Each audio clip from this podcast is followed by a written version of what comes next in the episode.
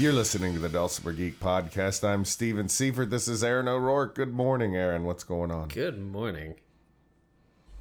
How That's are you? it, man. Yeah, that's pretty much it. It's pouring here on Signal Mountain.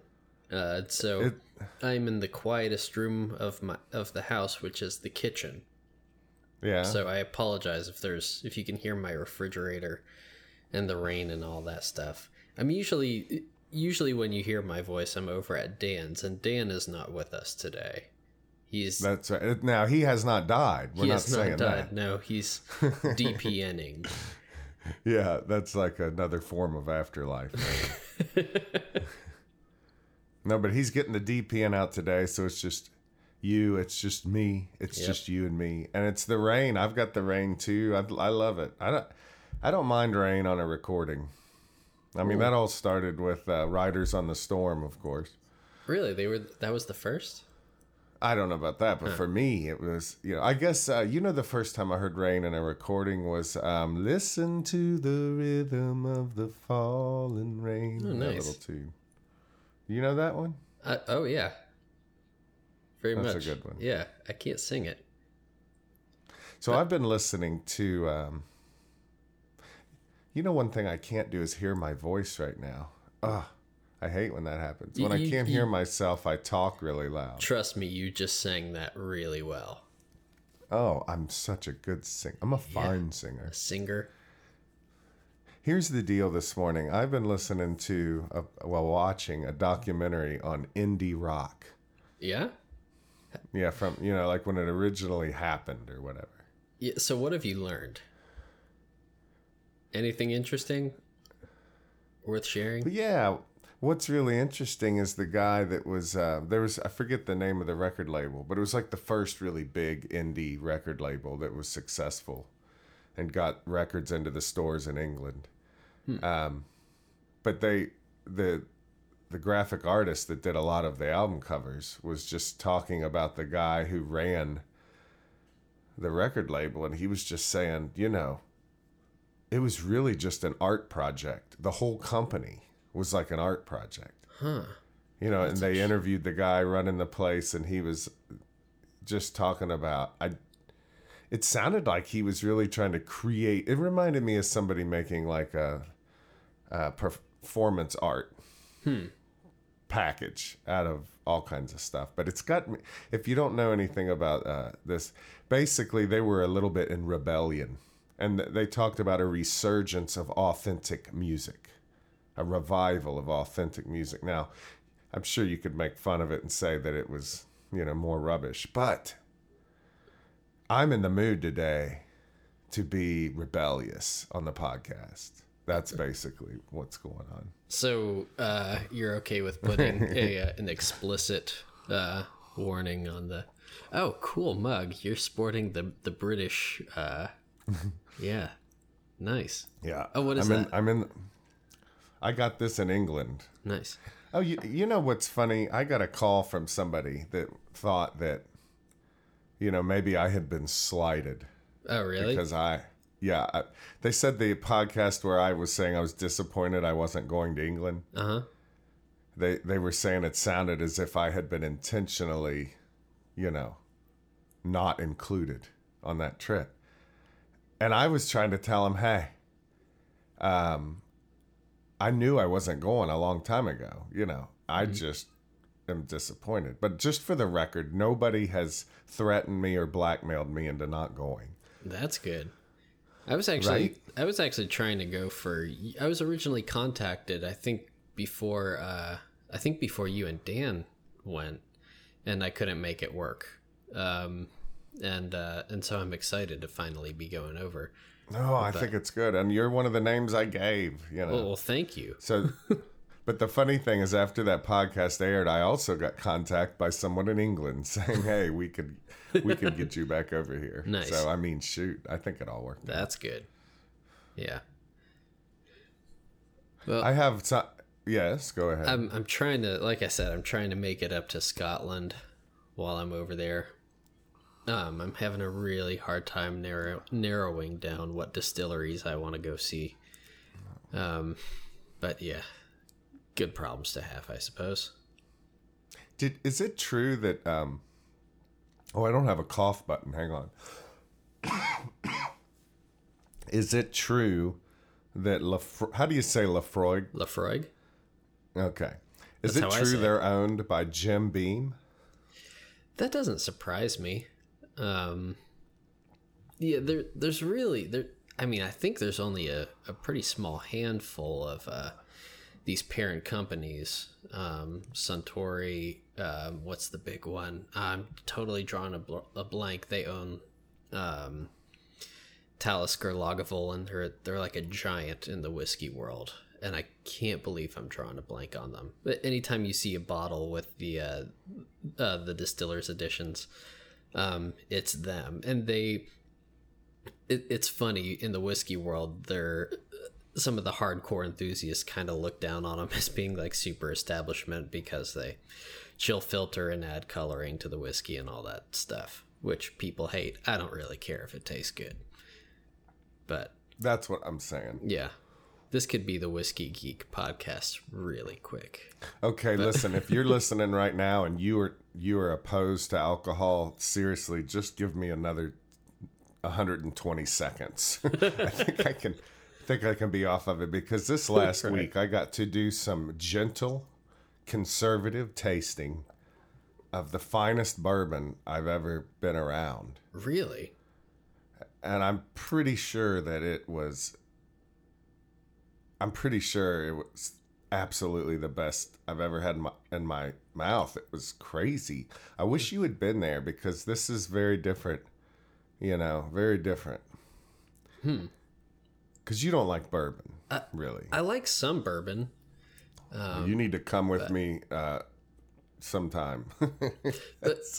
Yeah, yeah, I'm more of Yeah. Scotch, but um, but that's this is interesting. I know for me, I'm I'm in sort of the off season right now, and so all my hobbies are kind of going in, or just all the stuff that I don't think uh, my audience would generally like.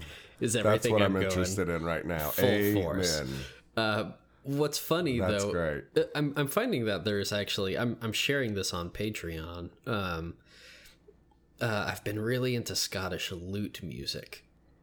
That's so crazy. You don't even know the half of it, but Yeah, keep going. Segueing straight from Scotch whiskey into uh into Scottish lute music. Um, actually, what happened was uh, um, our friends uh, Mac and Melanie. I'm sure you. Yeah. Yeah. Um, they came here for a lesson, and they I saw them for a couple days. And one of the pieces that they brought that they played and wanted some feedback on was this old Scottish lute piece, and uh, they got this arrange this particular arrangement with the variations from a guy. I think his name was Alon Alexander, and he's transcribed a bunch of this Scottish lute music. But the melody to me was just so so simple and captivating that I wanted more of that in my life. Yeah. So now I've ordered a bunch of uh, of these lute manuscripts, and they're in uh, French lute tablature. Have you ever seen that stuff? Yeah, is that with the letters? Yeah, it's crazy. So the tablature. It's kind of a neat idea. Well, yeah, it's. I feel like there's a bigger room for human error, at least for me anyway. Um, uh, so check this out. It, for those of you listening, if you if you haven't run into this kind of tablature that we're talking about, it's kind of similar in that uh, you have the lines um, for each string instead of instead of just a staff, but instead of numbers to indicate what fret you're supposed to play, you see letters instead, and those letters are not the note you're supposed to play on the string. A equals open, B equals first fret, C equals second fret, and so on. It's crazy. Now, does it does it designate octaves like C one, C two, or something like that? Uh, not that I've seen in the tablature. They're probably not playing up the neck that far. Maybe. I mean, the highest fret I've run into so far is F in the tablature. Which is what number? Well, now I have to think. I always do this. Let's see. A, B, C, D, E, F. That is the fifth fret. There goes my phone. I'm gonna turn it off. This is I'm feeling rebellious today. I want to Really? tell you just a few points on this. Okay. And then we got to get back to Scottish because it's a strange coincidence that you're doing Scottish. Um, first of all, this rule about you can't have your ringer on, I'm tired of it. I'm tired of it. tired of it. You know? And I'll tell you, I got my mom where I got to always, you know, I got to I got to keep in touch with my mom Yeah. Um, she has been health wise, by the way. She's doing great lately. Good. Like usually people like, how's she doing? I'm like, well, she's a little better, she's a little worse, but she's doing fantastic. But anyway, if that phone rings, I need to know it. So I've started telling all my workshops, hey, you can leave your ringers on. I mean, that sounds crazy, but part of me is just sick and tired of worrying about ringers.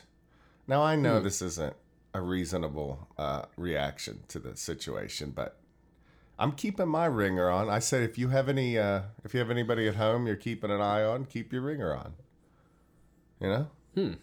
I don't know. Okay. I, I feel like I know, uh, I know you're not going to be able to say anything that's not smart about this. No, no, no. It's just it's just totally personal. Um, in the same way that we've talked about um, noodling in class and people who will play while you're trying to talk, and we would both be that person. We are that person. Right. That's right. Um, But it's still it's still a distraction when you're trying to teach, and I feel the same way whenever a ringer goes off. It is a distraction, but here's the thing. If I tell people to keep their ringers on, I think they're most likely going to turn their ringers off. Oh, interesting. Now, I'm, that's not why I'm doing it, but um, I don't know. I'm I'm told you I'm being rebellious. Here's another thing. Uh, the podcast has a uh, an intro song. Yep. I I don't feel beholden to using that song or any song at the beginning or into the podcast. What do I care? I mean, I'm going to sound like I'm going crazy, but I just watched this documentary this morning on authentic music. There's another thing I don't care about sometimes. Hammer dulcimer. Oh, No, hammer dulcimer. Now here's the truth. Now listen, here's Yeah. the truth. yeah. It was it was my first interest when it came to dulcimer. Uh-huh. I think it's cool. Many of my friends play hammer dulcimer. I love playing with them. There's all kinds of things I like about it. But just today I'm celebrating the fact that you and I can speak about mountain dulcimer. You know? We don't need to think about hammer dulcimers or you know. So that's another and I don't think that's bad. I mean hammer people, I'm sure you're turning off the podcast right now, but um I'm sure that hammered people would love it if Dan had a hammer guy on here and they just Mm-hmm. talk hammer. Well, I mean, there's nothing wrong with that. Yeah. I've I've actually been kind of lusting after a hammered dulcimer um, in my life. Well, Well, why don't you playing. save that for the next podcast? Oh, I definitely will. So back to um, back to Scottish music. Yeah. So this, I have a friend in Asheville, North Carolina, Bruce. Um, Bruce is brilliant. He's a really fine musician. He got bit by, and he used to like he used to play uh, banjo with Bill Monroe back in the day, and he's done all Whoa. kinds of, all kinds of archival work, and um, he eventually transitioned to fingerstyle guitar uh, like you know the I guess you would call it like acoustic blues stuff. But um, after Black Mountain, I stopped by his place, and he's totally into Scottish music. He's been there for the last year, at least, and he's really been studying it. And he said what's interesting is uh, the Scottish really did have an interest in notating music and writing mm-hmm. about music way back, earlier than what you find in Ireland in some cases. So he's pointed me to some of these amazing Scottish archives online where you can just find all these collections scanned. And it's so and and he's got he's recommended I order a couple books on this, and I probably ought to tell you what those are. Yeah, you should. Um, anyway, so I so I guess it was I don't know if it was a week ago. I just got excited about it. I texted him. Before I heard back from him, you posted a Scottish lute piece, Yeah. right? Yeah. Was that last week? Yeah, I think so. So I'm listening to that thing and I'm thinking, this is funny that the two of us are both onto this at the same time, you know. Yeah, it's also really funny. I I really want to meet Bruce because I think last time you you told me about Bruce, he was doing like like Mississippi John Hurt stuff and open tunings, which was exactly what I was working on at the Well, time. that's the style he was doing at that time, Okay. but he was playing Scottish tunes. Oh, okay. I mean, That's that's that's strange, right? Yeah. Uh, let me see. He's got these two books here. Uh, here it is. So, number one, uh, David Johnson, Music and Society in Lowland Scotland in the 18th Century, 1972 Oxford Press. Nice. Um, what does he say here? Very specific, as the title implies, and shows social patterns that influence the music.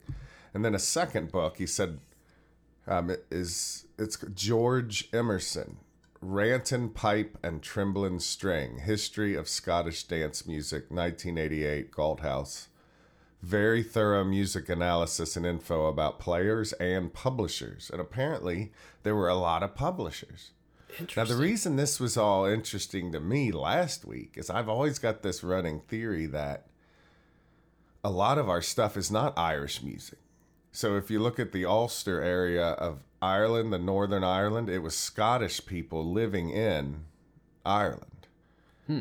And I've just, and then when you look at the what we call the Scotch Irish or the the Scottish Irish, when we have that group of people coming over to America, I'd like to learn more about that because it sounds like it wasn't a bunch of Irish people playing fiddle tunes. It was people from that Northern Ireland area who were mostly Scottish. But I don't know the details of this. Do you know stuff about it? I really don't. Um, Okay, well that's why these two books might be helpful. yeah, for us. I I've been as I as I go through these manuscripts, I've been trying to uh, uh, to look up some fascinating history about uh, the manuscripts or the pieces specifically, um, and uh, and that that led me to post on Patreon uh, an unfortunately titled uh, "I long for thy virginity," not thinking about how that would come through in everyone's inbox um, as being totally creepy. But it's a Really? I I think so. I didn't think about it until I saw a picture of uh, the subject in the the email. It was part of a medley of tunes. It only grabbed the title of the first track though, because it was too long. So it just said so Aaron, like if Aaron O'Rourke. everybody got a private note. yeah, every yeah, yeah. It just said Aaron O'Rourke posted, "I long for thy virginity." I can see where you didn't mean anything awkward by that. Well, yeah, it was just that's the name of the song. Well, he But- was clearly singing or playing about his uh, what bride to be. Well, supposedly Uh oh. in the uh the book where I originally stumbled onto the melody, um uh ancient Scottish melodies, the end of that book has a uh, a bunch of transcriptions and standard notation um from one of the Scottish lute manuscripts and uh you see a title for most of the tunes uh, that one was the first one I saw that didn't have a title and I read somewhere else uh, that uh, he was trying to suppress certain titles that might offend his readers' Oh sensibilities. yes. Yeah, yeah, yeah, yeah. Yeah. Well, maybe he reworded that. It's much more polite than the original version, possibly. but here's the thing: uh, we're going to give you the benefit of the doubt on that one, Aaron O'Rourke. I extend grace and mercy to you That's this morning. that's good. So, so yeah, here's some other rebellious things. You know, like we're not supposed to talk about certain things on the podcast, and there's no, there's not like a, a rule. I, you know, it's just like a, I guess it's something we all just sense inside, and and there's this thing like we better talk about dulcimer enough. you know, we we want to be entertaining. Like, what if we quit worrying about being entertaining? Uh, what if? I mean, my original idea with the podcast was I want to just sit and talk, and then I Yeah. I've said that to some listeners, and they're like, "Well, then you might lose some listeners." I'm like, "Not the end of the world," you know, right? Right. Like, would would you rather an honest kiss or a dishonest? Uh, I'm sorry. Would you rather an honest slap or a dishonest kiss? You know. But I I like. um Of course, I love dulcimer. But like you said earlier, you're right now. It. I, I mean, I do the same thing every December, roughly. Yeah. I explore stuff that I haven't been doing all year. Mhm. Because we don't get a lot of festivals and stuff right now. Yeah. I'm yeah, I've decided it would be kind of fun to uh every year dedicate some time to try and learn a new skill or a new instrument. Um Mhm. I love that. yeah, I'm I'm trying to learn French right now. Doing pretty bad. Pourquoi? I'm not even going to uh, try. well, I I had two years of French. I don't remember much, but I Really? You know, there was a yeah. I didn't know that. I I'm not good. Je parle français un peu. You know, I don't remember much. Yeah. Um, but if you look at web statistics, especially like 12 years ago, 10 years ago, maybe, um, I used to get lots of visitors from France Really? from my to my Dulcimer site. And they've got that, you know, they had it, the um, the Epinette over there. Yeah. Epinette, I don't know how to say it. That was popular, and then they had a folk revival shortly after our folk revival, like ten years later, I think. Really? And one of their guys, who was kind of like one of their Pete Seegers, his chosen instrument was a dulcimer, but he didn't play the Epinette. He played a mountain dulcimer you Really? know, an American. So I've thought, you know, two years of French, web traffic. Why aren't we visiting France? I would love to. I'm talking about Right. trying to hop over uh, to France while I'm while I'm in the UK in May. We'll see. See, that's the kind of rebellion I'm talking about. Let's just go to France. That's that's rebellious. Yeah, because you're not supposed to go to France. you know, That's your way of sticking it to the man. no, no, no, no. I'm saying uh, typically I wouldn't go somewhere that doesn't have a strong dulcimer presence. But what if it doesn't? What if it's like four people? It might be worth it. But of course, money's the issue, right? Yeah. Yeah, very much so. So we've got to figure that out. So, what instrument are you thinking of playing around with? Hammer dulcimer? I don't know. I mean, I'm already kind of learning hammer dulcimer already. Uh, but That's right. yeah, we'll You talk ca- about yeah. that more in the future. Um, Okay, I ordered a ukulele. there you go. Yeah, and here's the truth. What's the make? Here's the truth. Okay. This is um at, at risk of pi- at, at risk of pissing people off. I um or offending someone. I don't I really don't mean to, but I was admittedly I was kind of anti ukulele for a little while. That, but you want, but you had some early on. Like you had a, you had a, at least one nice tenor. I did? Oh yeah, you're right. I think Oh my I goodness. I think I actually won that ukulele in a uh, That was a nice one, wasn't it? It was, yeah. I should not have sold it. Um, I sold it for cheap too. I know. I was gonna buy it from you at the time, and you had already sold it to somebody. I think I sold it to Terry Lewis. That's right. Yeah, I wonder if he'll sell it back to me. So now, so what? Why were you against the uke? I wasn't totally against the uke. I don't know. I just uh, not really for for any for any real reason. I just hadn't. Oh God, yeah. This is this is tough. Um, but hell, for the sake of being honest, there's there's some really cool music being played on uke. my favorite way I've I've heard the uke used is with a really good singer. A That's lot of right. a lot of the instrumental stuff doesn't really make me too excited. There's just a little bit that does for me. Yeah, there's a yeah, same. Yeah. There's a there's a little bit that does. A lot of what I see on social media um I don't know, it's it's not really ukulele doesn't have the monopoly on this by any means. I feel the same way with plenty of other instruments, dulcimer included. When I see something that just kind of strikes me as gimmicky, um I just kind of have this gut reaction. Uh, I just don't like it. And that's a lot of what I was exposed to on ukulele. Um, so yeah, I guess I guess that's pretty much the reason. But I think Well, they're, like, they're I- actually they are a really cool soft texture and I think they're actually kind of fun. It took me a while to come around to it. But that's just the music that I'm gravitating. I'm not saying there's anything morally wrong with any style of music or any combination of and you're kind of drawn to you're drawn to it lately. You're saying. Yeah, I am. I'm drawn. I'm I'm kind of on hyperdrive with being drawn to a lot of stuff though right now.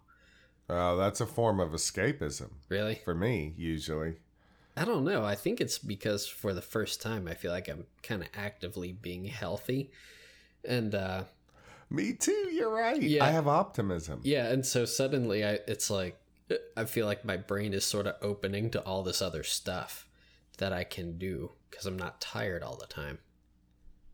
You're right. And I'm telling you, we'll get back to. I'm taking this. Um, what am I taking? Vitamins and probiotics. It might be a waste of time and money. Okay, let's let's get off Dude, of uh, diet. Back to you. Come no, on. come on. What? I've lost. What? I've Oh, lost like 19 pounds.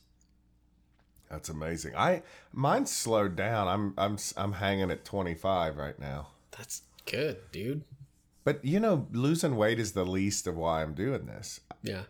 And, and I have learned that you know nobody wants to hear somebody talk about what they've been eating lately, but I'm sleeping better. I'm I'm uh, when I'm awake, I'm better. I'm more focused. I have more energy, and it's creating a subtle optimism that's different than the regular optimism I carry. Well- It's uh, I'm excited about some things. It's like uh, I'm optimistic. I don't know. For me, this is 100% relevant to playing the mountain dulcimer. Um, because this is this is what's happened um, with just ridiculous and and even mildly upsetting predictability. Um, in the past, it was like I could be you know kind of active, live kind of healthy while at home, and then as soon as I hit the road for a gig, all of that just went downhill, and I would right. gain weight. And then whenever I had a bunch of these gigs back to back, it was like I'd gain weight. Well, one of the things about the dulcimer that's one of the downsides anyway is that as you gain and lose weight, uh, your your physical relationship to the instrument changes. Yeah, you have to you have to relearn it or redevelop Yeah. subtle things. It's like That's I, I absolutely feel right. it, especially in my right hand technique, like where it Yeah. is relevant to how close it is to my core, to, to my center. If my stomach is protruding a bit, then my right hand technique is going to be different. Losing weight, I feel like I've had to adjust, but it feels better now. Um, I also feel like, uh, I mean, when I went to Black Mountain, uh, I brought I brought kettlebells with me, and I made sure that I was I stayed on that routine. That's great. I need to get on that. I know we've talked about it. It's yeah, it's so so good. But looking Oh. ahead into next year, at, at a lot of these week long camps, especially the f- five period ones, um, most of the time we teach for four. Or there's there's a number of camps where there's time blocked out for classes, and we have a little bit of time off in the day. Right, right. and I've been a little bit more vocal about that, specifying exactly what period I would like to have off because I'm trying Oh to. yeah. I'm trying to stay as healthy as I can be. Well, for me, the um, the first real thing I noticed that's pretty impressive to me. I had to load and unload a bunch of stuff this last week. I had dulcimers, many dulcimers, lots of dulcimers. Um, I actually had a full table of books, which that's a good sign of mental health. Yeah. I had thumb, thumb drives, um, but I also brought, you know, the, the computer, the printer, and then my mom had made a bunch of dulcimer ornaments and jewelry, so I had all that stuff with me. So where I set the product out was up a, good bit of stairs from the street level. So you you know you leave the car, you go up a hill, then you go up all these stairs. I didn't get out of breath at all, and I've not been exercising at all. So the last few years, I would be a little bit out of breath. So do you think losing 25 pounds makes it where you're not out of breath all of a sudden? I mean, it wouldn't surprise me. I have uh, not exercised at all. Well, it- I mean, if you haven't been exercising, building strength, I mean, that's at least less weight that you're carrying around if uh, if you're just shedding fat. Do you have a 25 pound kettlebell? I have um I do most of my workout with a 35 pound kettlebell. I do one circuit with a 44 pound, which I just got. Um, and I can't do all three, but then I also do some where I'm just going for uh for volume. And I use a 20 pound kettlebell. Okay, There's so a- what's a 20 pound bell like in your hand? Um, well, this is uh since we're musicians and we really depend on our hands. This was one of the things that always concerned me about kettlebells. And there's there's some exercises I admittedly won't do because um, you can do them with good technique. Um, and they won't hurt your wrist so well. I feel like I don't really have the luxury of having to work out good technique uh, with some of these things. right. Good for you. So, That's uh, right. I won't I won't do heavy weight with uh, snatches where you you lift the kettlebell up from the ground, swing it over your head, and if you do this Oh, without yeah. any control, the bell comes around and smacks the back of your wrist. Oh, yeah. if you work on there's with good form, that doesn't happen. Um, uh, but like I said, I'm I'm not going to do that. There's plenty of other exercises um, where I don't have to worry about the damage done to the wrist. The 20 pound kettlebell that I got though, the uh, the clearance from the the weight to the handle, it's it's a little shallow, so it really does kind of just sit on the back of the wrist for some some exercises. I've got some wrist guards for that. Um, the more expensive kettlebells I got from Onnit have a much higher clearance, so they the Um, I'm tempted to buy those, but that's a, they're expensive. But you think they're more comfy? they i feel like it makes a difference like um a big difference in terms of playing as well i um i can go a day or two now i think without uh practicing hard on the dulcimer like if i don't play at my peak speed Uh huh. um, it used to be even if I was practicing, if I don't hit, you know, in terms of speed, uh, if I don't kind of go to my limit, that limit kind of goes down every day. Uh, that I'm not reaching for it. Um, You're right.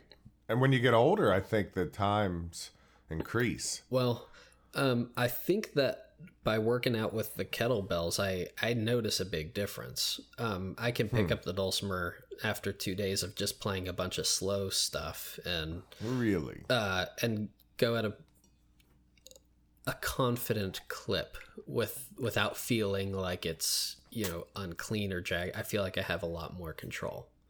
Now, just out of respect for Dan, he would be challenging your critical thinking on this topic. However, I'm just going to roll with it because I presume you understand, I understand that you understand. You know what I'm saying? You presume correctly. I mean, I'm not going to try to school you on that. Although, since Dan's not here, I will speak up for Dan and, and say No, that, please do. That's the fair thing to do. I think that's fair. uh, I will speak up for Dan and say that um, that our psychic skills are not totally up to par, and uh, when it comes to guessing someone's reaction, we're only basing that on patterns, and patterns can mislead us at times. Okay, you We just lost me. pattern-speaking mammals. Pattern-seeking mammals. Yeah. It's We funny are. because I sometimes I know when I'm I'm saying something just uh, in terms of observation, and I know that there's uh, it's very open uh, to skepticism, and I think I think I know ahead of time that Dan is going to go there, and it surprises me when he doesn't. And I think it's just because he understands. I think he just knows now. He probably doesn't have to say that. Right, and Yeah. that's nice. So yeah. It's kind of like when you're eating peppermint uh, lifesavers, and every once in a while, one of them is almost powdery. It's such a sweet thing. I I had a really strong feeling you were going to go to a non sequitur that I would not quite understand, and I was right. I think That's awesome. I think there is something about that. I think because of kettlebells, I've been really good at guessing what people are going to say. Okay, well, speaking of non sequiturs, Yeah. here's here's the thing about the ukulele. Okay, All right. um, let me tell you my two favorite performers on the ukulele. Yeah. No, I'm gonna say three favorite. So I think his name's Lyle Ritz. Is that his name? Um, I think his name's Lyle Ritz. I'm not. I ought to look that up. But this guy apparently, you know, I'm not real well versed in these names. Lyle Ritz, uh, American jazz ukulele musician. That's right. And um, he was born 1930. But this guy does all your classic jazz moves, Cool. you know. So one could even argue, well, couldn't he do that on a guitar? Well, sure, but he chose to do it on a on a ukulele. it is a different love it. texture, and I and so I, I think that the can't you do that on a guitar? I, I hate that argument as it applies to dulcimer as much as it it applies to any other instrument. Yeah, keep it to yourself, people. We've heard it easily 10,000 times. We've had enough, you know. I'm rebellious today. So Lyle Ritz even wrote me back. Really? I mean, now this was a number of years ago, but you know, I wrote and asked him some questions, and I think I asked him about chord voicings because I was trying to develop voicings for the dulcimer. It may have been back when I was doing those uh, rootless voicings on the chromatic. Oh yeah.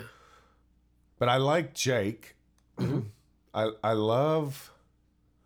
I like Jake. Now that sometimes I'm afraid somebody's going to accuse me of just being mainstream, but I actually think Jake has the energy that I respect in a musician. The roar of a lion. I really like what he's doing. Yeah. Now, if I listen to his albums, I'm not so crazy about that. But when I see him live, when it's just him and a uke, I dig it. Now, one thing he relies heavily upon, however, is a backup style of playing sometimes. Um, where maybe it sounds like he's backing up somebody, but nobody's singing sometimes. Hmm. It'll be just like lots of chords, lots of strumming.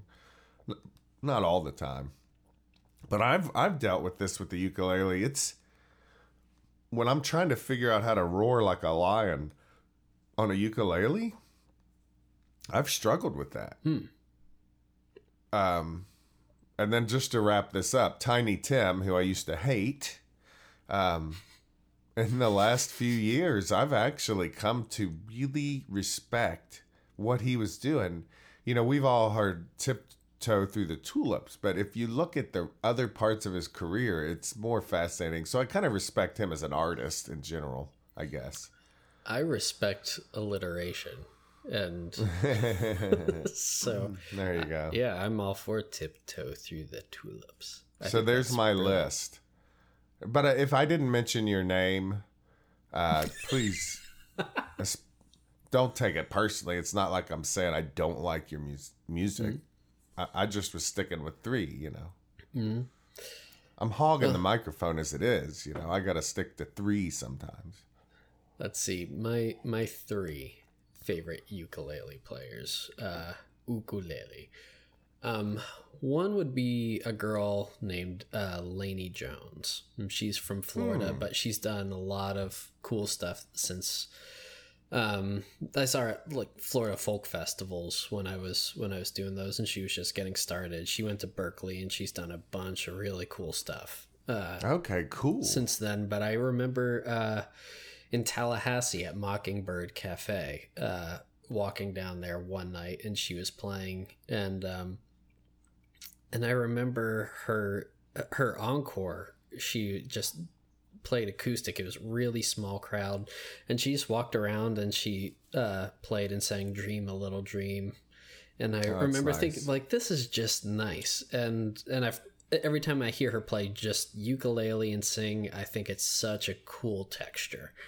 Um there's another guy and i'm i'm drawing a blank on his name. Is i think his last name is king but he uh he did a bunch of classical stuff on um he's dead now but uh he did a bunch of classical stuff like bach on ukulele um before Huh. before jake was uh bef- before the while my guitar gently weeps video went viral this guy was doing insane stuff and he was not really well known. I only knew of him because Huh. he was my uh, high school buddy's um, uh, stepdad or something like that. He had some relation to him, but uh, he was doing just amazing stuff.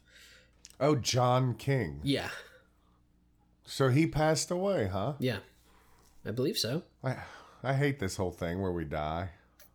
There is that. Yeah, I, I try not to think about it and just. All uh, right, so we got yeah. Let's let's avoid it now. Yeah. So we've got Laney Jones. I try to embrace as many things as I can, like ukulele.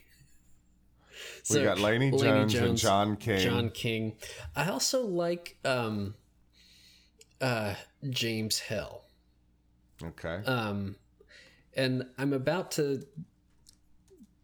I'm about to be a giant hypocrite here because I know I've talked about this before. It was a big learning uh, experience for me when I taught this workshop, and I asked. We were talking about um, uh, playing styles early on, and um, and I I, asked you know who are some of your favorite players, and um, uh, and I, I got a lot of different names, and then I said, well, what is it about your playing that they re- that you really like, and consistently the answer didn't have to do with their playing; it had to do with their teaching ability, and or uh, I heard uh, uh, because his tab is so clear, and I remember thinking that's that's not at all. That doesn't have anything to do with their favorite.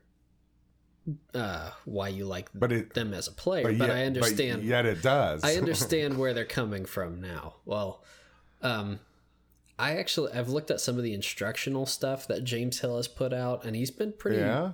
pretty prolific with it, and it's really good. He's Yeah, he's- I'm looking at some of it he's now. doing some kind of outside the box stuff, and some of it's pretty advanced, but uh, um, but he's he's teaching it really well and making it pretty accessible on the uke. You know, I kind of like that guy. Yeah. Um, I've been with him since he had long hair. Yeah, I think D- didn't he used to have long hair? Um, I mean, I've been watching him for years, off and on. Um, I actually like a lot of what he does. Uh, I, I'm probably gonna meet him someday, so I want to make. I, I probably shouldn't say this, but I want to because I like him enough to go ahead and say it. I want to see this guy. Uh, I'm gonna get in trouble for this. This is probably gonna end my career. you were just saying how rebellious you are. Oh, that's right. yeah, you're being Mr. Hill, I have respect for you, dude. But I want to see you lose it a little. I want to see you be a little more dangerous on stage. I want to, as an audience member, I want to feel like I'm a little concerned. Like, what's going to happen? What is this? Are we safe? What's going on? I just, I kind of, I want a little more crazy from, you know, now here's the thing. He could say to me, uh, you know, get lost, fool. And he's right. Um, I should just encourage him to be the best him he can be, and he's probably doing that. I just want that's one thing when I'm watching him, I just want a little more danger in the music, a little more risk, a little more crazy. Oh, you don't feel like he's on the cusp of falling apart enough.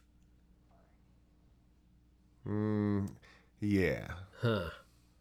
That's now that means he's highly competent, right? I was gonna say, um, I think about when I uh, watching the Kruger brothers and and seeing uh, Jens Kruger playing banjo, and playing some of the most amazing stuff I've ever heard on five string banjo, and not once was I ever concerned he was going to fall apart. I guess I don't mean fall apart, but see, I, I, uh, if Dan was here, he would remind me that I don't know what I'm talking about. But Yeah. it just seems like the dude has kind of, he kind of knows what's going to happen long before it happens. Is that true or not? Oh, I, I don't know him personally. I'm an but, uh, idiot. Mr. Hill, I give you permission to smack me upside the head when you first meet me. Although he'll probably never meet me now. I've totally ruined this. but but why did I make a big deal about this? Because it's Rebel Day here on Dulcimer Geek Podcast. maybe yet. just let it You out. know, I could tell you ten things I don't like about my plan. You know, but I'll. I'll... Ooh, Hey, what what about this? Because you brought up teaching. yeah, when I first started, this might be helpful to some people. When I first started, well, first of all, I always liked teaching. Like even in the neighborhood, I would pretend I was the math teacher to the kids. We'd play school and stuff.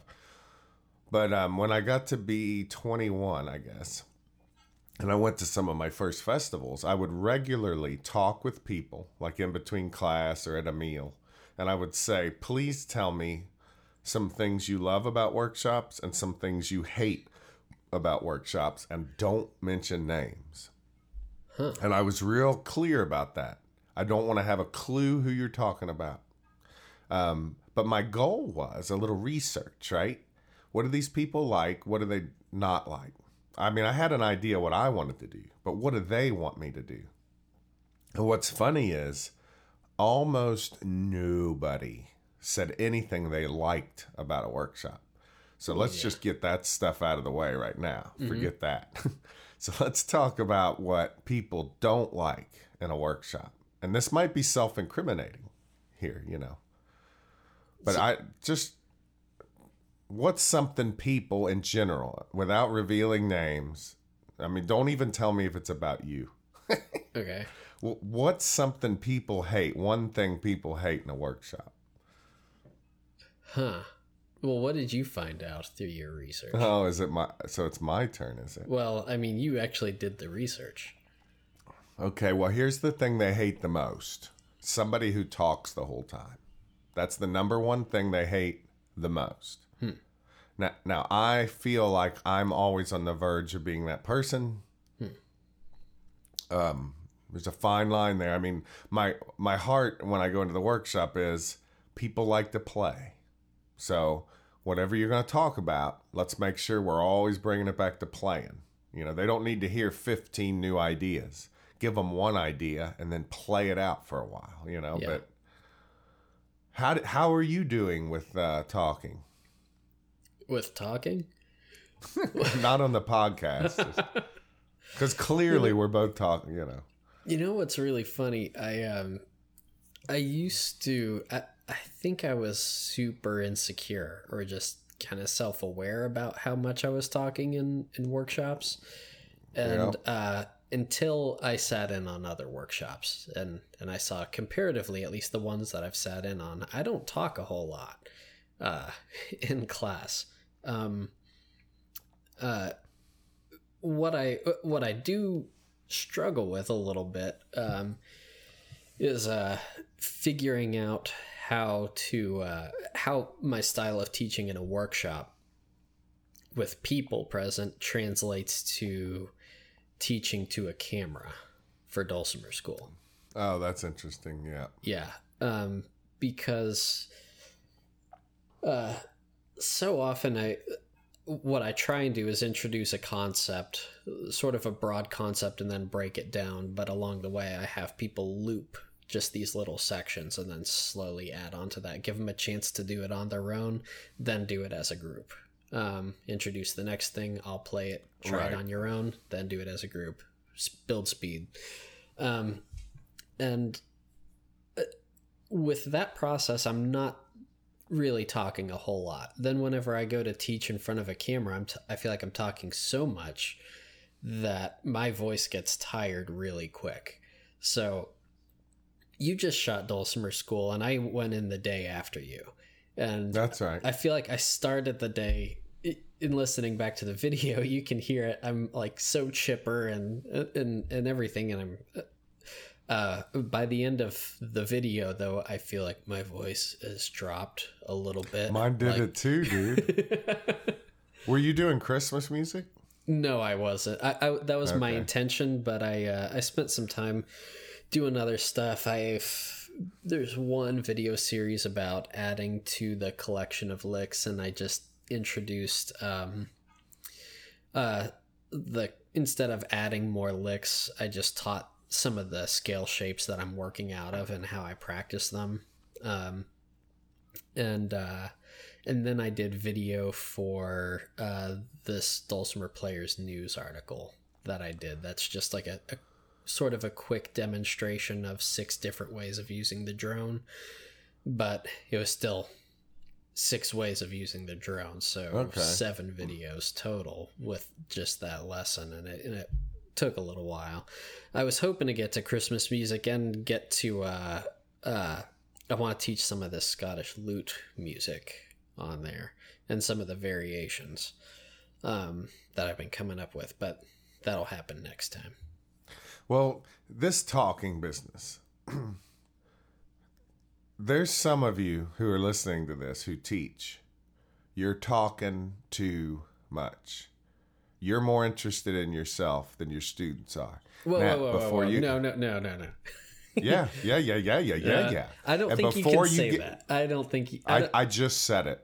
in Just said it. uh, yeah, you have the right to say it. You and, you and, certainly and one, have the the, ability. the number but- one reason but- I have the right to say it is because I also am guilty of the same sin sometimes. Is it is it possible though that it's just it's kind of like the performance thing. It's if you don't do it a lot, um you can get on stage and you time just doesn't exist and so you go Right. long. We've talked no, no, about no, that no. on I, here before. I'm not blaming them. But it, as far as teaching goes, it might not be that they're just obsessed with themselves. It might be that they're just nervous and they Okay, just you're keep right about talking. that. And sometimes I don't know how to wrap up an idea, and so I restate the same thing several times, looking for a nice conclusive Okay. way to Yeah, yeah, to yeah. I've been there. just to shut up and and let people play. I know what it's like. So when you get a little uneasy, you become more interested in yeah, and survival, whatever. But the the point is not to criticize. It's something like listen, I, I work on this all the time after every workshop, after every hour of every workshop. During the workshop, I'm asking myself, am I running my gums too much? And I always hear David Schnaufer in my ear saying, people want to play. That's what they're here to do. Now, mm-hmm. sure, 2% of the people are you get hyper focused on technique along with us. We love that. Mm-hmm. But I'm not bringing this up to to criticize or hurt anybody's feelings. I want you to do better. Mm-hmm. I want you to have better workshops. I if if you want to pursue this dulcimer teaching thing, I want to encourage you. Think about this. How can you do a little less talking and a little more plan. And and here's an example, dude. If you show a class one idea and then you demo it and you go into the next idea without letting them try it out, you just failed. Yeah, I agree. Here's another example. If you bring up an idea, you demo it, you try it out with them, but you do it too briefly. Because sometimes, you know, when we've taught a class a hundred times, we forget that the class really could use a full two minutes of playing through that idea instead of 15 seconds or whatever. So, out of love for my fellow colleagues, please just think about talking less. I'm telling you, it was the number one reason people didn't like workshops. And to this day, Yeah. when somebody privately tells me what they didn't like about some workshop, uh, you know, with another instructor, it's talking. And sometimes I'm that instructor.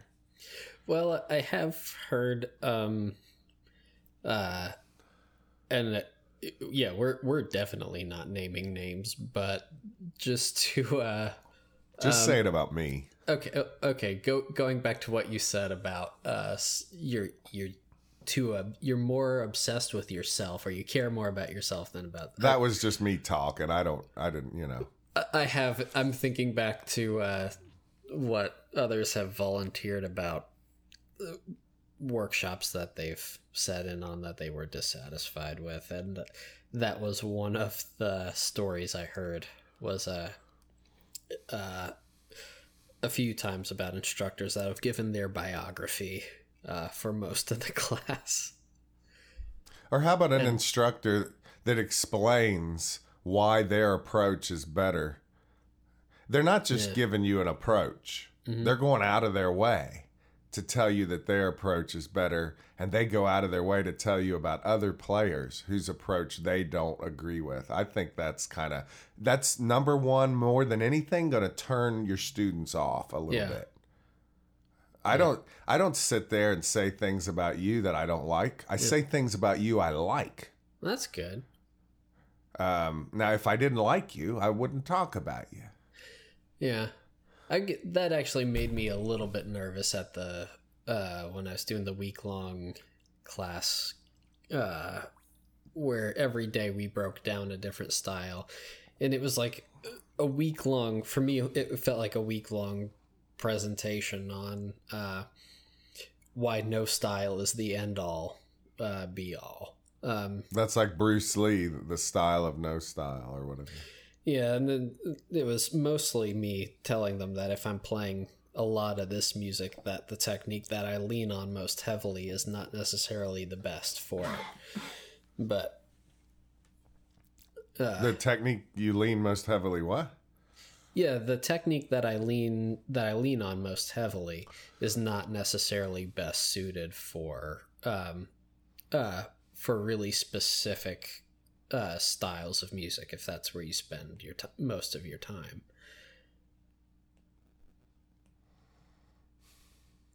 How about this? Another thing people hate about workshop. This is stuff I deal with regarding Yeah. myself all the time. I mean, Yeah. if hey, if you don't want to hear this, Mr. or Mrs. Instructor, maybe you don't care. See how I talk too loosely? I'm not really being responsible with my words. That's okay. Um, it's it's rebellion okay. day. So this was the second most thing I heard a lot. And yes, I did take notes for uh, quite a number of months and years, really. Uh, one thing they really don't like is when instructors play the whole time. Yeah. Um, now, this is something like in the bluegrass world, you might see a lot of that. Oh yeah. Um, but the dulcimer people have they have brought their tools. They do this on a regular basis, and they want to play. Again, they want to play. So it's important though. So there's a lot of times I'll think of this and I'll think, yeah, but they need to hear what I'm talking about. But I just always make sure I'm careful I don't overdo that. I'm not there to just do like a three song performance at the beginning of the workshop. So I remember when I uh, when I first started teaching, and you told me something like, "So a good bluegrass guitar workshop is Tony Rice talking about his mom, but this ain't like that." That's. Did I say that? Yeah, you, making did. It really stuck with me. So I'm like, I'm not going to talk about my mom. Again, I do this. you know, this is not. But let's just say you're listening. You want to be a better teacher. You're wondering why you're not getting more students. Um, at least think about this stuff. Now, I break these rules on purpose sometimes because I have to balance what the people want, and there's different kinds of people, and I got to balance that with what I think I believe is important to convey. Right. So I'm not just here to please people, but it is, you might as well understand what most people hate about workshops. What's number three? Hmm. Um, people don't like it in a workshop when you're excessively controlling, domineering, you are easily offended, and you make little snide comments. They don't like that I have they don't like to be that. Yeah they don't like to be micromanaged they don't like to be treated like children and i've heard this Huh. That Now- actually happens? yes Huh. now it may happen on a subtle level but i would argue that this might be the type of teacher who's brilliant maybe but lacks social intelligence and again I've been trying to learn how to be socially intelligent um, ever since I got beat up in the fifth grade. You know what I'm saying? I will be honest, social intelligence is not one of the skills that I want to work on in 2018. I want to get better at other it. I'm- stuff. yeah. Yeah, but I want to get better. Like I, and I'm not talking about social media. I'm talking about like getting along with my kids. Like my kids don't always want to get together every week, Yeah. and so I told him last night. Um, I understand what it's like to be a teenager, and I just want to focus on when you guys do want to do something. I want to make the best of it. I don't want you thinking Dad's upset. Dad's got his feelings hurt. Like I'm going out of my way to develop a little bit of my social intelligence with these kids. I don't want to be passive aggressive with them. I don't want to bring a bunch of guilt. That's cool. And and so I just think and this is common like um in in the world of mathematics and and and, and developers and inventors and engineers. Some of these people that really come up with the really coolest ideas lack some social skills and they're actually there's groups where they try to help each other get better with this stuff. huh. And I'm saying that if you've been a teacher and you've struggled with being kind to people, you can make some progress with that. Hmm. And if you've wondered why maybe you get rejected a little bit, maybe you're just, maybe you need to lighten up, loosen up. I don't know. Hmm. Do you think I'm making all this up? No, no, I totally believe. I absolutely believe you. Um.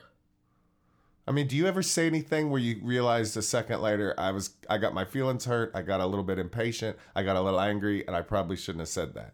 You know, like at a vending table or whatever. at a vending table. Um, I don't know. Um,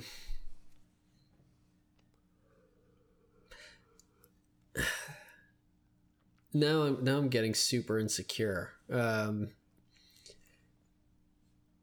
Oh, I wasn't talking about you, by the way. okay, that's. I, I'm just wondering because I don't recognize it that I'm probably super guilty of it. um, I don't know. Well, see, that's a good practice to ask yourself. Um, do I have a problem with that? You know, I mean, I don't think that I, I don't think I'm easily offended. Um, but I don't think. I hope I'm not. I hope I'm not. I I don't. I try not to be. yeah. Um, But if you know, if I, if it was a problem I had, it's you don't have. You know, everybody's got problems. yeah. I, I don't even. To be honest, I don't even like the word. I I, I hate hearing. You don't like the word social. Well, no, it's just the word offended. Um. Uh, Uh. but but I do. I, I will go into some passionate discussions, not not feeling offended or or with the need to defend my point of view, but just that it's a fun discussion about music. Um, and yeah, I hope I haven't come off like that before. I haven't heard anything about you. Are you ready for number? Are you ready for number four? Okay, yeah, because I I know this isn't about me, but being a human being, uh, that I'm I'm totally wondering if any of these are about me. They're all about me. Okay. Number four. Number 4 Mhm. Here's something the people um, they get tired of. Now, remember, we're not. I'm not criticizing. I'm not trying to hurt anybody's feelings.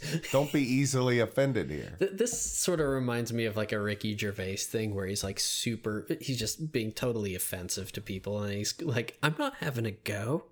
I'm not having." Okay, people hate it when we don't teach to the advertised level. Now, Yeah. some of those people might actually have a skewed perspective of what the level what is supposed to be and what is actually going on. But let's not mm-hmm. deal with that. Let's deal with people who do know what's going on. Mm-hmm. And it's an advertised beginner class, but because two thirds of the people that showed up are intermediate, and and I don't blame you, dude. I deal with this every time this happens. But if two thirds of them are intermediate and it's a beginner class, the tendency is you don't want to the intermediate people to not like you. Hmm. You know, so you so what I do at the beginning of a class that's got it's a beginner class, but there's a bunch of intermediates in there. I say, number one, this is a beginner class. I have to teach to that level. If you are better than a beginner, you are welcome in here, but you need to know that I'm not catering to you, you know. Or somebody says you sp- they're teaching an advanced class, but no only one advanced level player shows up, and the rest of them are intermediate. Um, I- the truth is, I can't just teach to that one person, but I've developed techniques over the years that allow me to constantly give that advanced person the next level on every little thing we talk about. That's good. But people don't like that. I mean, people don't like it when we're not teaching to the advertised level. So when you started teaching, um, like it was years before I got asked to teach an absolute beginner class. I was teaching mostly advanced and intermediate uh, Right. classes before then. Um, was it like that for you, or did you get to start teaching beginners early on? Early on, the advice for me was to consider that the largest classes are beginner slash intermediate. Mhm. And um, so it was, I was encouraged to not shy away Mm-hmm. fr- from beginners and intermediate. Um, but I guess the reason I was encouraged to go do more beginner and intermediate is because yes, I was often doing advanced stuff. I see. I remember that, and I Yeah. remember thinking, like, I don't, I love advanced, but I, I, I, yes, I've gone through years of focusing on how can I be a better beginner teacher. Absolutely, but initially, you know, it was a lot of advanced stuff. I kind of, sh- yeah. I um. We've both done camps where we're more or less in, incentivized uh, to fill up classes, um, and Right. if the camp does well, you might you might get a little bonus at the end, Right. and uh, and I think that that is a nice gesture. I I do have a problem with it though. Um, in that if you're really just after that bonus, you're going to go for novice intermediate because those are the biggest classes. right. And I hear frustration from advanced players that the advanced classes aren't advanced enough uh, for them. There are a lot of classes labeled advanced that uh, where some of the students in there are just as good, if not even a level above the person teaching it. That's And- right. And Well, the that- advanced classes tend to be tend to be the smallest. And lately I've been I've been trying to really passionately lobby for advanced classes, knowing that they won't be the biggest classes, but it's a group worth nurturing, I think. Well, for you and me, we don't have to lobby. I mean, we're if we're at a festival, they're probably going to have us do at least one advanced workshop out of the four or five or whatever, Yeah. right? That's mostly what I've what I've been trying to do. Yeah. Is The real problem with advanced is that you've got let's take this here's an example. Somebody who's excellent at playing by ear but cannot read at all. Mm-hmm. They're very musical, they're very expressive. They mm-hmm. only finger pick. okay. They can't strum at all. But when they play, you see an expressive, musical person who's become a very good finger picker. Yeah. They can't read music and they can't strum. And I mean that's the thing that happens in the advanced world is you get people who've developed certain skills and hardly any development on others. Which is And why so that's why yeah. it gets challenging to teach a group of advanced people. I think for the sake of the development of the dulcimer, I think that probably needs to evolve. Um, Does it need to? no, it you doesn't don't mean morally. No, I said for the sake of the development. No, it doesn't need to. Not from a. There's no evolutionary imperative and no no moral reason why it why it has to. But um, but I I think if you look at the course of any other instrument, um, and not that the dulcimer needs to be that, it can stay exactly as it is, and that's totally fine. Um, But uh, but when you talk about progression and individual players progressing in their skills, um, if you go to Swannanoa or if you go to any of these multi instrument camps, um, or Guitar Week, uh, you're not going to find just advanced guitar. Um, or advanced banjo. It's going to be advanced, mandolin. Piedmont style guitar. Yeah, you're yeah, exactly. And I think we've we've had this conversation before. I don't think we've we've landed anywhere except you've expressed uh, skepticism. But I think that there's um, so much about the physical relationship that you have to the instrument that's going to be uh, varied um, based on the style that you play. If that's exclusive, if that's what you really want to go down. Um, I think there's a benefit if you're a traditional player. I think there are some benefits to playing with the dulcimer flat, um, some physical benefits. If you're if you like flat picking, Noter some- style in particular, man.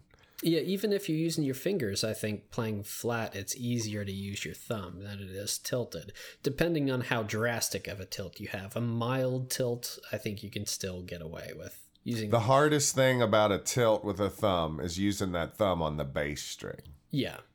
Um, but I think even in terms of how you orient your hand to the instrument, um, if you're a, I know this is this is really tough to describe over a podcast, just just over audio and not video, but um, but if you're using a lot of pinky, uh, pinky ring middle index for your fretting hand, uh, you can you can absolutely introduce your thumb into the mix depending on the size and shape of your hand and your thumb. Chances are, when you do bring your thumb into the mix, you're gonna have to uh, tilt your hand a little bit.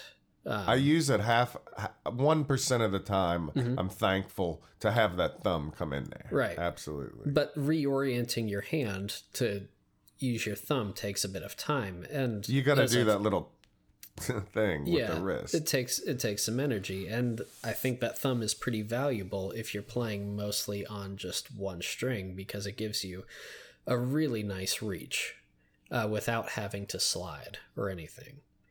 Um, it's a it's a pretty useful digit in that case, and so I think it's a more uh, what would it be employable digit flat on your lap than it is tilted.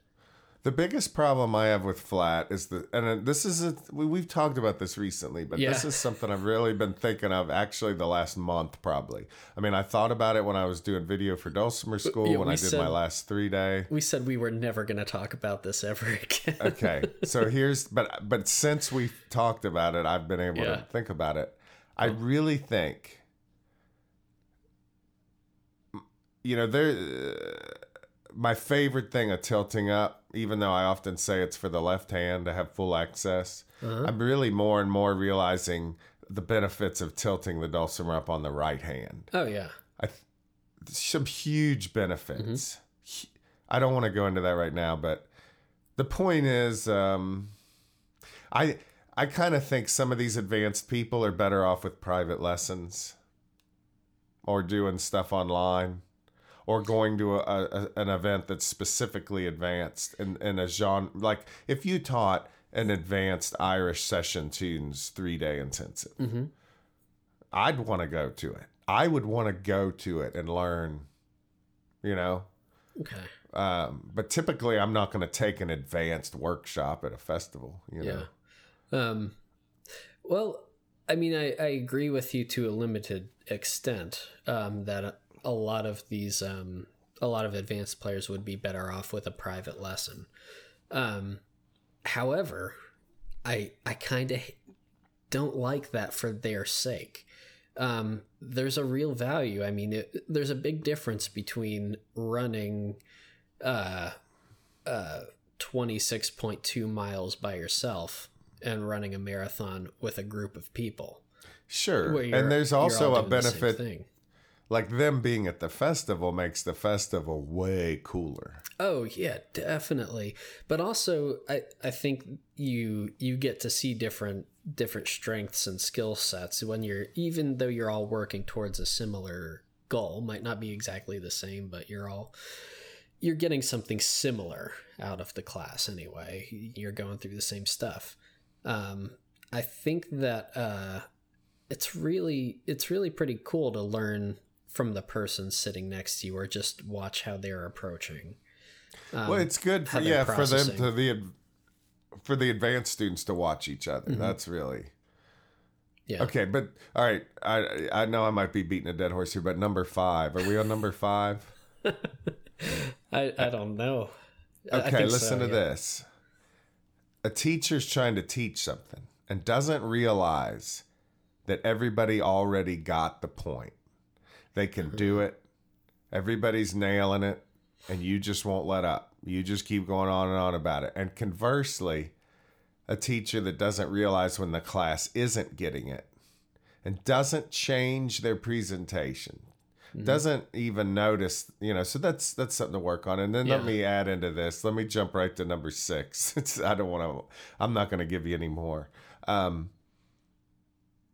and i guess this this could be an example of the previous one but i remember one time somebody said you know sometimes they do a workshop and let's just say it's nothing but hammer-ons and pull-offs the whole time. Mm-hmm. That's you know, there's there's not any work on strumming. There's not a whole lot of work, you know, on it. It's just like a teacher will pick one thing and hyper focus on it. Now, for me, that might be improvisation. You know, I'm always trying to teach my students how to play with variety, how to generate an arrangement on the spot, how to practice so that you can do that. Mm-hmm. But there's some people out there, they don't want to do hammer-ons and pull offs.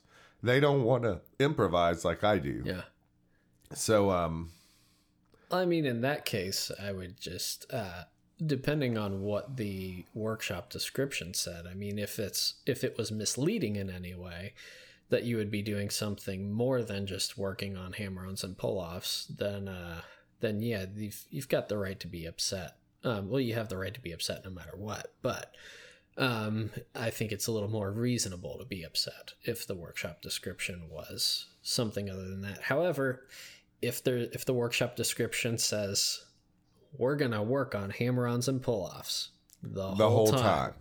Right, you're right. It's, that's right. It's probably in in your best interest. If that's not your thing, uh, probably choose something else. But see, there's a tendency for some festival directors, maybe not so much now, I don't know, to like let's say that you say I want to teach an hour long workshop on hammer-ons and pull-offs, mm-hmm. right? And that's what you submit to the festival. And then when the catalog finally comes out, it says like We'll work on, on hammer-ons and pull-offs, as well as many other techniques like strumming oh, and taking yeah. things to the next level. Where where right? the description got edited. We're I always taking things to the next yeah. level. Yeah. So what happens is you were prepared to do only hammer-ons and pull-offs, you know, mm-hmm. but these this again, festival person, don't be offended. I get it. You got a hard job. There's mm-hmm. you got plenty of mercy and grace for me on this. But um, I think the main thing is when somebody says to me, like some teachers, are, they they don't even discuss these things. Mm-hmm. But sometimes somebody will say to me, "Do you have any tips on teaching?" Mm-hmm. And I would say, whatever you're going to teach, be clear up front about what that is. Uh-huh. Know what you're talking about. Yeah. The students want to play. They don't want to hear you talk the whole time. They don't want to hear your stories the whole time. Mm-hmm. They want to learn how to be better. And and the truth is 80% of them you can say this is good or bad, but 80% of them want to have fun mm-hmm. and learn a new song. Yeah. That's the two biggest things they want to do. And I'm I'm not saying everybody's like that, but most of them want to have fun. Mm-hmm. They want to like you and they want to have a new song in their life. Yeah, I am. I, I I have met a lot of people who are who are saying, um, "We have so much tab. We really don't want another song. We want to learn how to play it better." And that might right. That might be because that's. Uh, I'm hearing from the choir basically. Cause See, that's, that's you mostly, and me. Yeah, that's mostly what where we're spending our time. Um, with regard to uh, true. the workshop editing, I I loved this from a from a camp uh, that we both teach at. um, If you're the festival director of this camp, we are not throwing you under the bus right now. No, I'm actually giving praise right now. I, I think go, this is great because we just got a note saying uh, that uh, this director needs our workshop descriptions and asked specifically to keep it to just a line or two, and that if it's not within that, that it will be edited. That she'll Yeah. have to cut it down. Yeah. And I love knowing that going into it. Because then you can just Yeah. get to the point. Like Exactly. sometimes, yeah, so that it's not a surprise if it, it. I I hate seeing my workshops uh, descriptions edited, um, especially if it's a surprise to me, or the level has been changed without me knowing, or some extra words have been thrown in or taken out, or it's been summarized in a really poor way. Uh, that's just that's a bummer. Um, for obvious reasons. You show up prepared to teach a specific thing or to a specific level, and the description doesn't really represent what you had ready to go, ready to share, um, and might represent something that you're not even really that knowledgeable about. And that uh, is in contrast to all of the the good advice that you were giving Steve. Know what you're talking about. um, uh, but yeah, just just knowing ahead of time if you can make the workshop description fit into this much space, it will not be touched. I love that. If you're a festival director, you know, we hear a lot from students. They'll say, um, "How do you know what level you are?" mm-hmm. You know, and again, that depends. Are we talking about finger picking? Are we talking about bluegrass? Are we talking about Irish? Are we talking about slow music, fast music? Um, but here, I want to just answer this by saying, I my instrument of um, focus has been drums up until recently, but now I'm on my fiddle kick, which I do every Oh. few years. Nice. But uh, let me describe if I was to take a workshop, how would I know what my level is? Um, it depends on the style. If it's a style I know nothing about, I'm a beginner. But if it's a style I know nothing about and I think I can get away with an intermediate class, you know, it's kind of like or sometimes I took like I took an advanced fiddle class once when I didn't even know how to play fiddle. Mhm. But but I I told the teacher, "Hey, I'm in over my head, but I'm going to cooperate all week. You won't hear any complaining out of me." You know, and it was Yeah. fine. Um do I go intermediate? Do I go advanced? Do I go beginner? It's too complicated to have a blanket statement about it. It depends Yeah. on the, the teacher, the class, and me, you know? right. Yeah, I'm with you. So I, I just thought I'd say that. So, have I been rebellious enough today? I, I think you should drop an f bomb. Just go for it. All right. How about fortitude? Ooh, That's something we could use a little more of. Fortitude, Yeah. like intestinal fortitude. or um, what's uh, I don't know.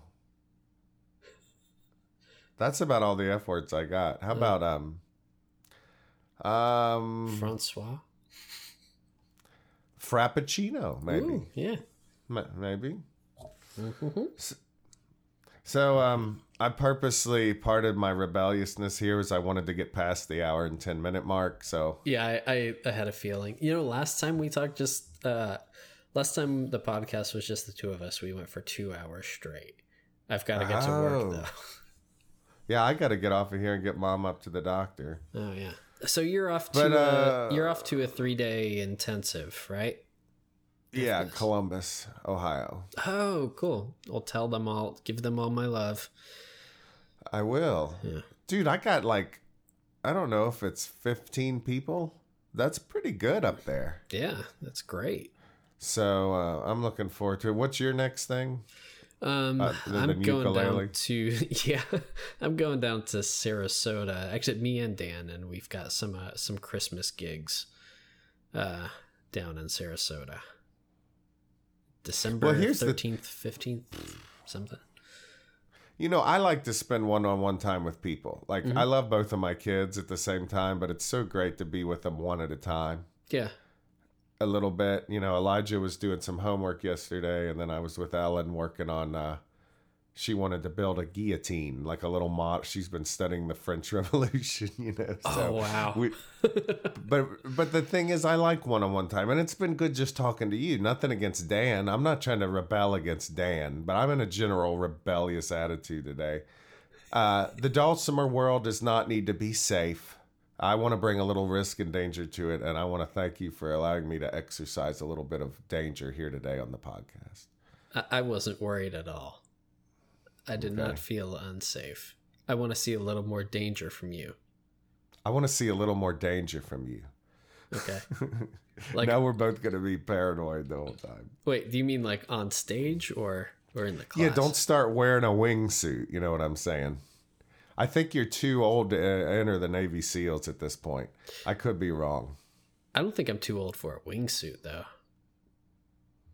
Okay, I'll back you on it, but um, that's a lot of danger. Wait, do you dude. mean like on stage? Because I could totally wear a wingsuit on stage.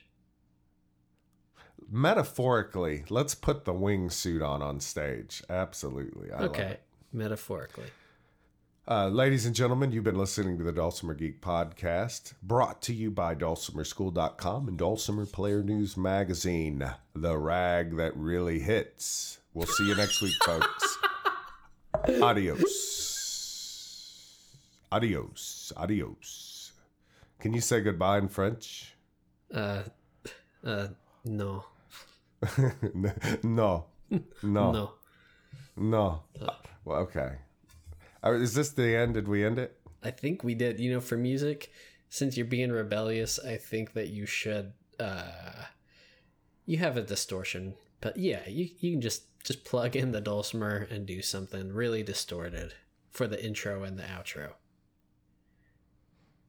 No, that's a good idea. Yeah, or what's right, what is the allowable amount of time to use like a a, a piece on YouTube that's copyrighted? So like, There is none. oh, I thought, oh, okay, I don't know. I could be wrong. Listen, that's a good idea. So I'm going to go do that right now.